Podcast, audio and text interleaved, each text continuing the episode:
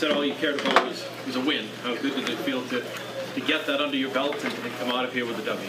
It felt good to get a win. Oh, there's an echo in this thing? Oh, okay.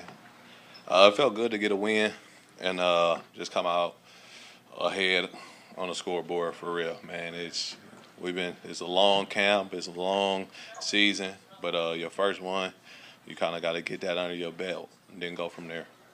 What do you think it does for the locker room, just to get in the win column? I don't think it really does nothing for the locker room. I think we just got to keep going and keep building on it, keep grinding. We can't be like how we made it. It's only one win. So we really haven't done nothing yet.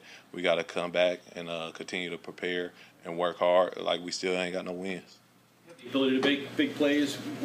Take us through that safety, and how good did that feel for you and the defense at that point?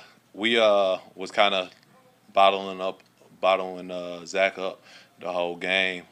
He kind of got out the pocket a couple times, but just the drive before, they kind of got some momentum and started moving the ball, kind of got them life.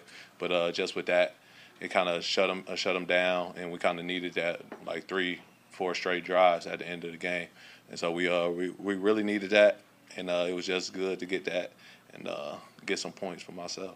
Matthew, the Jets, you guys were shutting them down all day, obviously. They finally had that one drive in the fourth quarter. What did they do maybe in that drive, and then what did you guys do after that? They just got a couple fourth downs. They just elected to go for it. We gotta bow up and stop them right there, turn over them downs, get them off the field, get the ball back to our offense.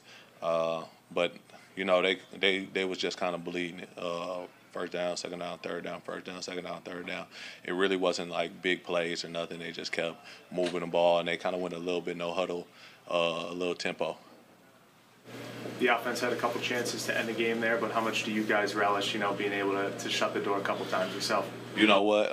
When we got there and practice, we don't really care about what the offense do, and that's what we proved today. Like, the offense is gonna be the offense. They're gonna make big plays. They're gonna make explosive plays. But when it's our time, you know, we got to answer the call. We got to answer the bill, and that's what we want to do. We want to end the game in our hand.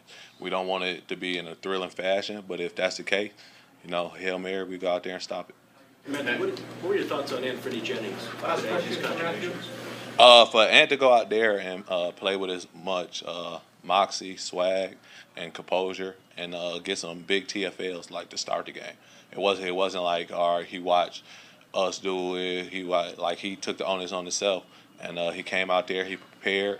We seen the plays that we wanted to run. We called some plays to get him moving, and we know how he can set the edge and how physical he is in the run game. And he went out there and did that, and I'm just proud of him. I'm just proud of him. I'm happy that he's doing it, and I think he can do it on a consistent basis, and that's what we need for our defense. Thank you, Matthew. You're old. Whoa.